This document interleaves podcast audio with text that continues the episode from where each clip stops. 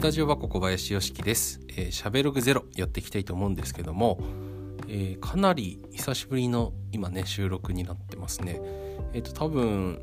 6月かな？6月にあのマリオシさんとあのアフタートークかしゃべログのアフタートークを収録して以来なんで本当に2ヶ月ぶりぐらい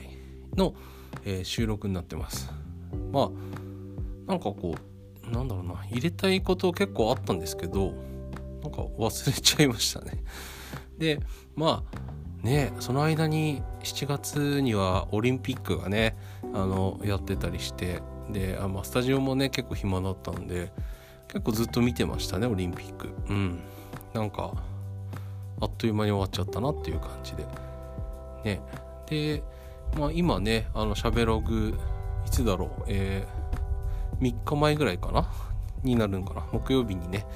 あの収録8月分のしてきて、えー行ってきたんですけどもあのやはりあの緊急事態宣言がねあの栃木県でもね出まして、えーお客さんというかそのオリオン通りの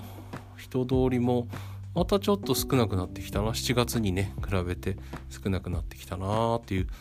印象を受けます。やっぱりあのあの私がね住んでる地域があのどうしても清原っていうね宇都宮の一番東の方にあるこう田舎なもんですからあんまりそういう人の流れとかっていうのがわからないんですよ。うん、だからそういうのをね定期的に見れ見に行けるっていうのはすごくこう参考になるというかね、えー皆さんがねどういうふうに動いているのかっていうのがすごく見えてくるので月に1回ねあの街中にこうね行くのはいいなというふうに思ってます。はい、でアフタートークねちょっと撮撮りたい今ね撮りたいと思ったんですけどちょっとねマリアさんもお忙しいんですよね。で、えーちょっとまあ予定が取れればアフタートークちょっとおしゃべりしたいなと思ってるんですけどダメだったらちょっと近い一人でねお話ししようかなと、えー思っております。今日は、まあ、何話そうかなと思ったんですけど今ですねちょうどあのフジロックねあの苗場のねフジロックがあの YouTube でねあのライブ配信されているので、えーここ3日間ぐらい、えーずっとねあの見てるんですね。であのうちのスタジオ箱でもう結構ライブ配信 YouTube のライブ配信が始まった年からあのプロジェクターで、えー、と映像をつなげてであのいつもライブやるスピーカー PA システムにつないで、まあ、ちょっとライブの臨場感じゃないですけど、えー、とそういうの楽しんでもらえるように、えー、とその3日間はねあの毎年そんな感じで、えーやってまして。で去年はねあの結構いろんな人にね来ていただいたりあとまあ告知もしたのでねふらっとね遊びに来てくれ去年一昨年か。一昨年は遊びにね来てくれたりしたんですけど去年とか今年に関してはねそういうのをちょっとしなくなってしまったのであれなんですけどなんかプラッとねあの私の同級生がね遊びに来てくれたりとかねして、えー昨日かな？夜だけちょっとね、えー見たりねみんなで一緒に見て、えーなんだかんだ話したりねしましたけど。でそのライブ？あのなんか私もよく分かってなかったんですけどあのなんかねそのライブの出演の賛否みたいなね出演するしないですごく賛否があったりとかライブの、えー何開催するしないっていうのが、えーすごくこうなんかこういろんなね意見がもちろん飛び交ってるって,、えーっていうのがあってでその私がねそのどういう意見なのかっていうのをあのちょっとお話ししとこうかなと思いましてで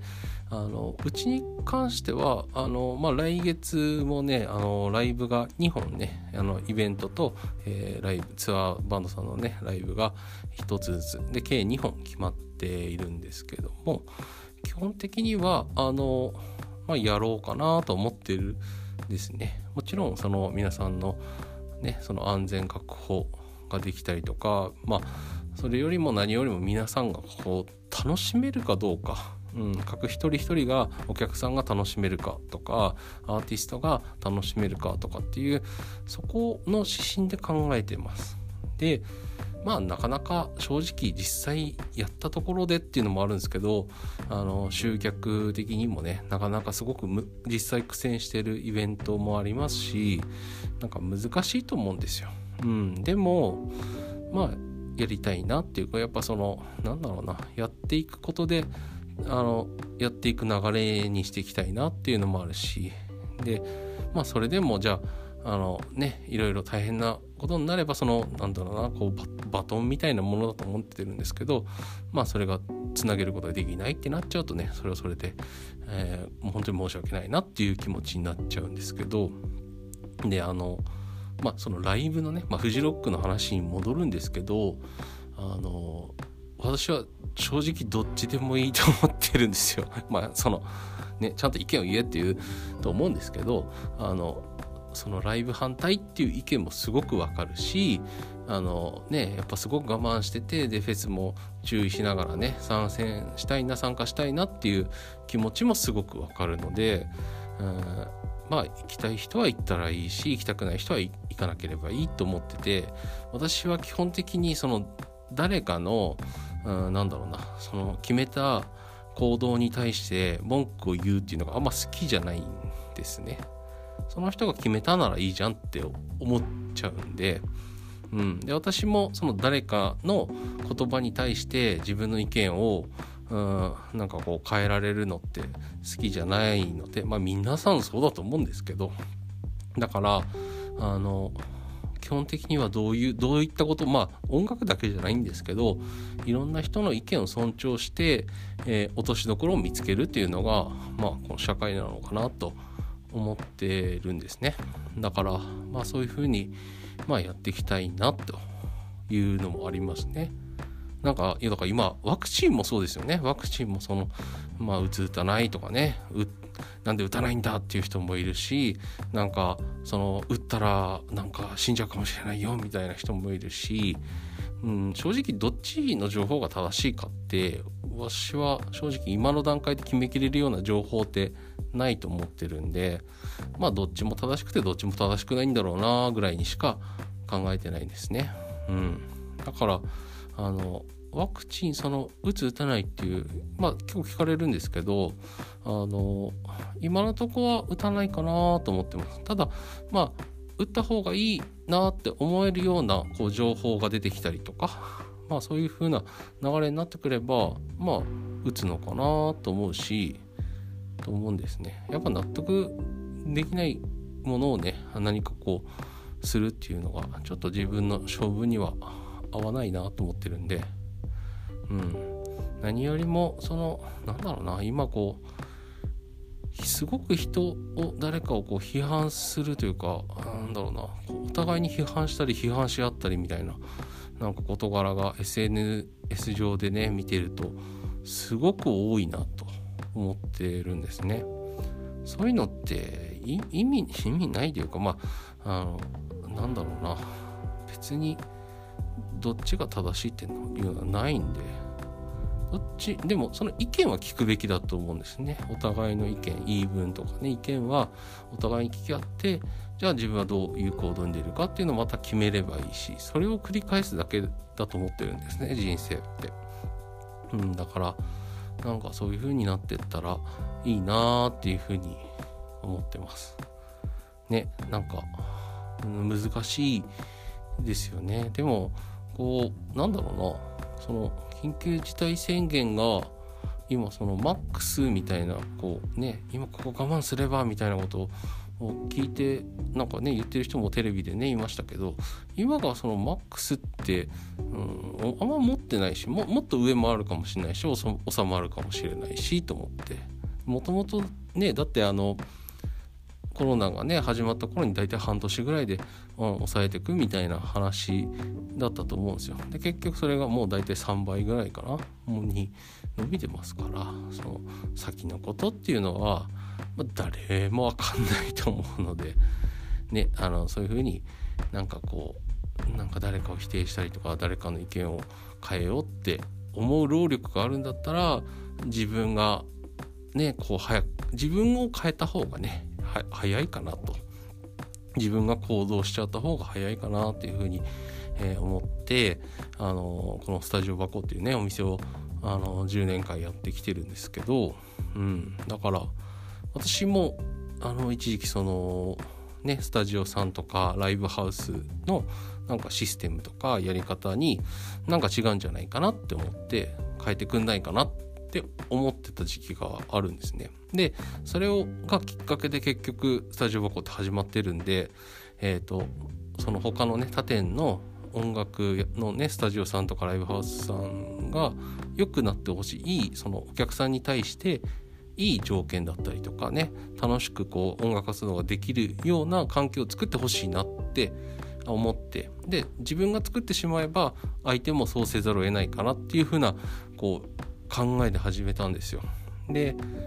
こう10年ね私やってみて思ったのは別に 変わんなくてもいいんじゃないかなっていうかあの自分がもうそれをやってるから自分がこうねあのお客さんだったらこういうのがいいスタジオだなとかねこういうライブしたいなっていうのをこういうライブが見たいなとかねそういうのをもうすでに自分でやってるんで別に誰かにやってもらう必要ってもう正直なかったなって、えー、今となっては思っててだから変えようとも思わなくなっちゃいましたね。てか誰かを変えるその労力というかねそういう時間正直もったいなくて自分のそのなんだろうなパワーアップパワーアップというかね自分がスキルアップするための時間であったりとか、えー、家族との時間とかね友達の大切な時間とかねいろいろあると思うんですよそういうものにあのより多くね向けられたらいいんじゃないかなと、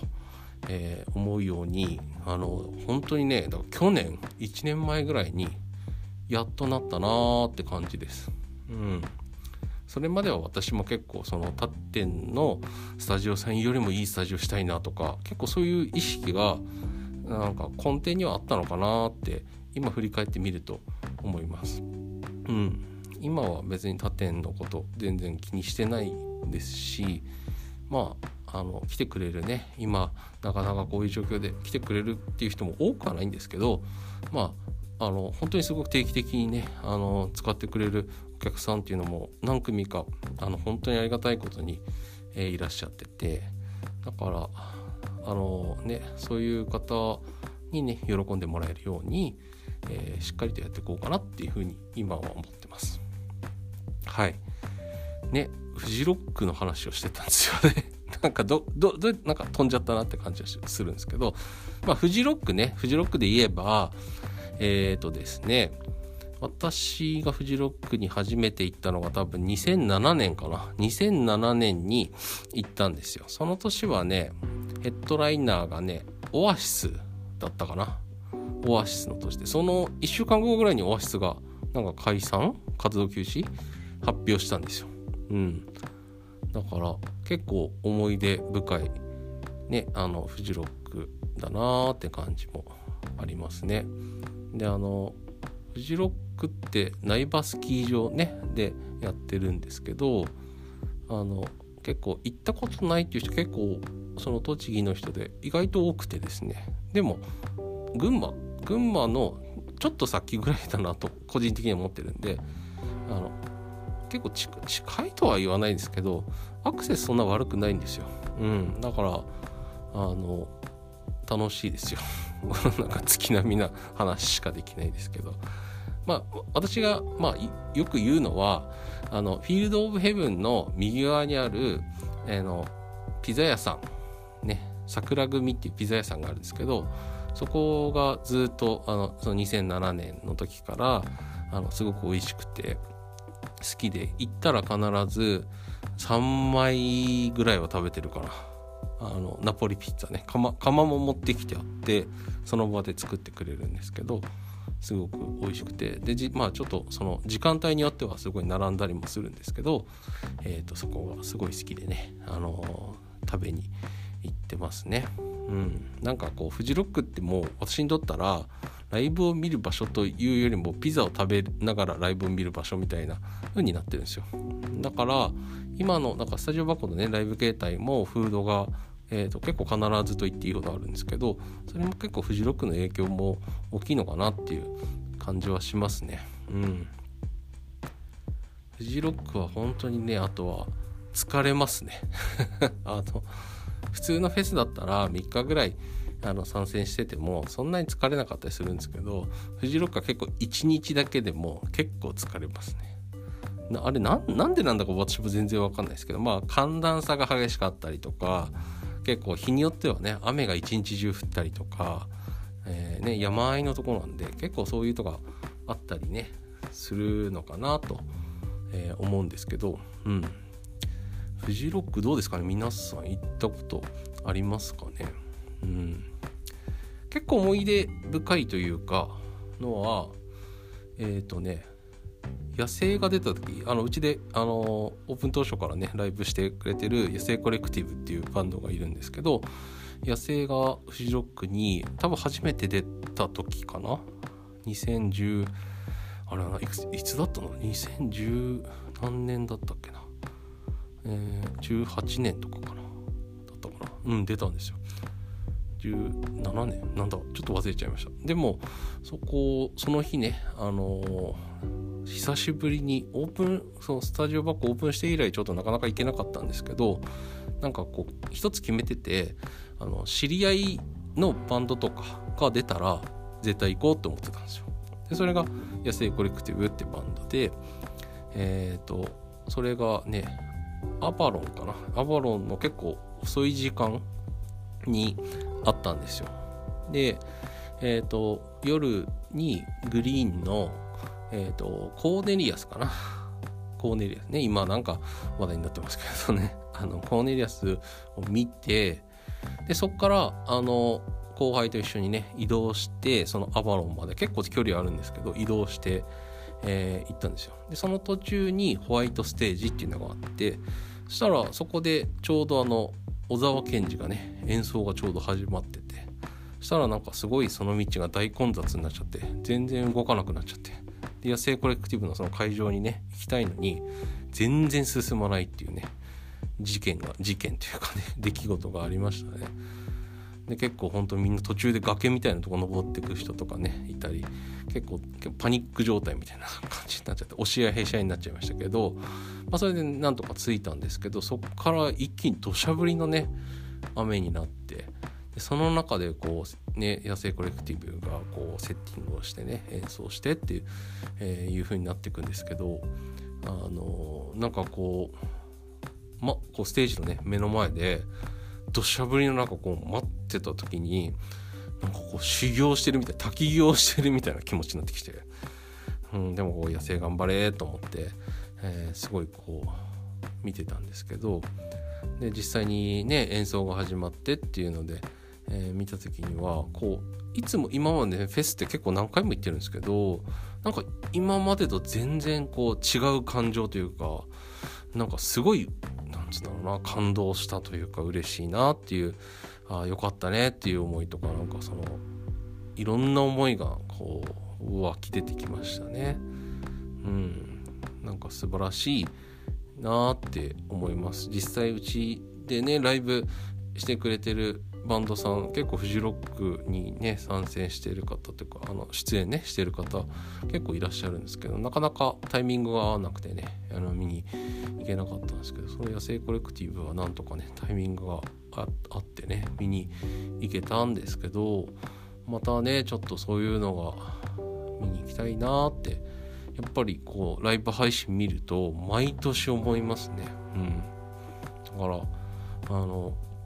フジロックねあのぜひ行ってみてくださいっていうのとまああ私の知り合いだったらねあの私誘っていただければね私もねぜひ行きたいなと、えー、思っておりますね。フジロックの話をちゃんとしなくちゃなと思って途中からなんか一回変な話になってフジロックに戻りましたけど大丈夫ですかね、えー、そういうことで、えー、今日はねフジロックの話とかね近況報告のお話を、えー、しました。アフタートークちょっと、えー、数日後になると思うんですけどまた、えー、収録したいなと思っております、えー、お聴きくださりありがとうございました、えではまた。